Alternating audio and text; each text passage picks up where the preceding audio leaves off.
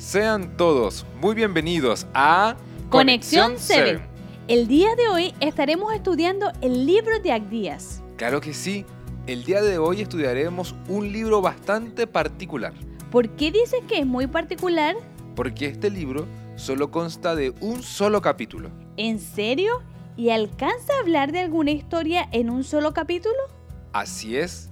Y además de eso, es que este libro habla del juicio y venganza contra el pueblo edomita. ¿Y quiénes eran los edomitas, Miguel?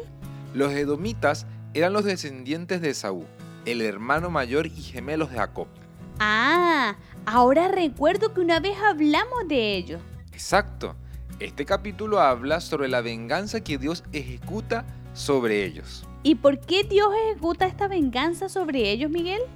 Bueno, a ellos no les importó hacerle mal a Israel y a sus familias. Ellos hicieron muchas cosas malas que contribuyeron al pecado y a la ruina de Israel. Pero a pesar de esto, Dios tenía una buena noticia para los israelitas que habían caído en pecado. ¿Y cuál era esa buena noticia? Para entenderlo, te invito a que por favor leas Abdías 1.17.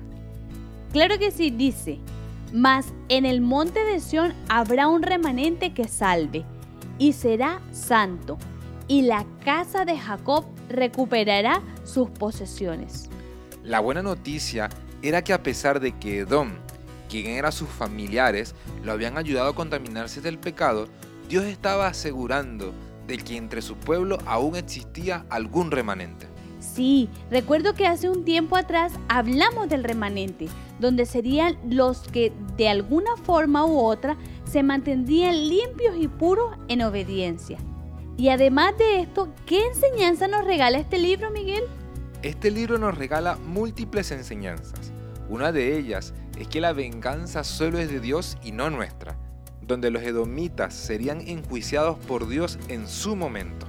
Y la otra enseñanza es que Dios siempre tiene un remanente, es decir, un grupo de personas que se mantendría fiel donde Dios en su momento premiaría su fidelidad. Entonces el llamado es a ser parte del remanente y a dejar que Dios haga justicia. Claro que sí, el llamado es a ser fiel, sin importar las circunstancias, y aprender a dejar las cosas en las manos de Dios, para que Él ejecute su justicia y sus planes en el momento que Él desea hacerlo. De esta manera, querido oyente, los queremos invitar a orar. Oremos. Padre nuestro que estás en los cielos, damos las gracias porque hoy nos estás enseñando que nos llamas a ser parte de tu pueblo remanente, que tú deseas también de que practiquemos la fidelidad hacia ti. Gracias por recordarnos eso y ayúdanos a entender que la venganza no es nuestra, sino solamente tuya. Te lo pedimos todo. En Cristo Jesús. Amén. Amén. Querido oyente, hoy Dios nos está diciendo que dejemos en sus manos todo. Él es el único que puede vengar cualquier cosa. También nos invita a serle fiel y a estar preparados para ser parte de este pueblo remanente. Te invitamos para el día de mañana a un nuevo podcast de Conexión 7. Dios te bendiga.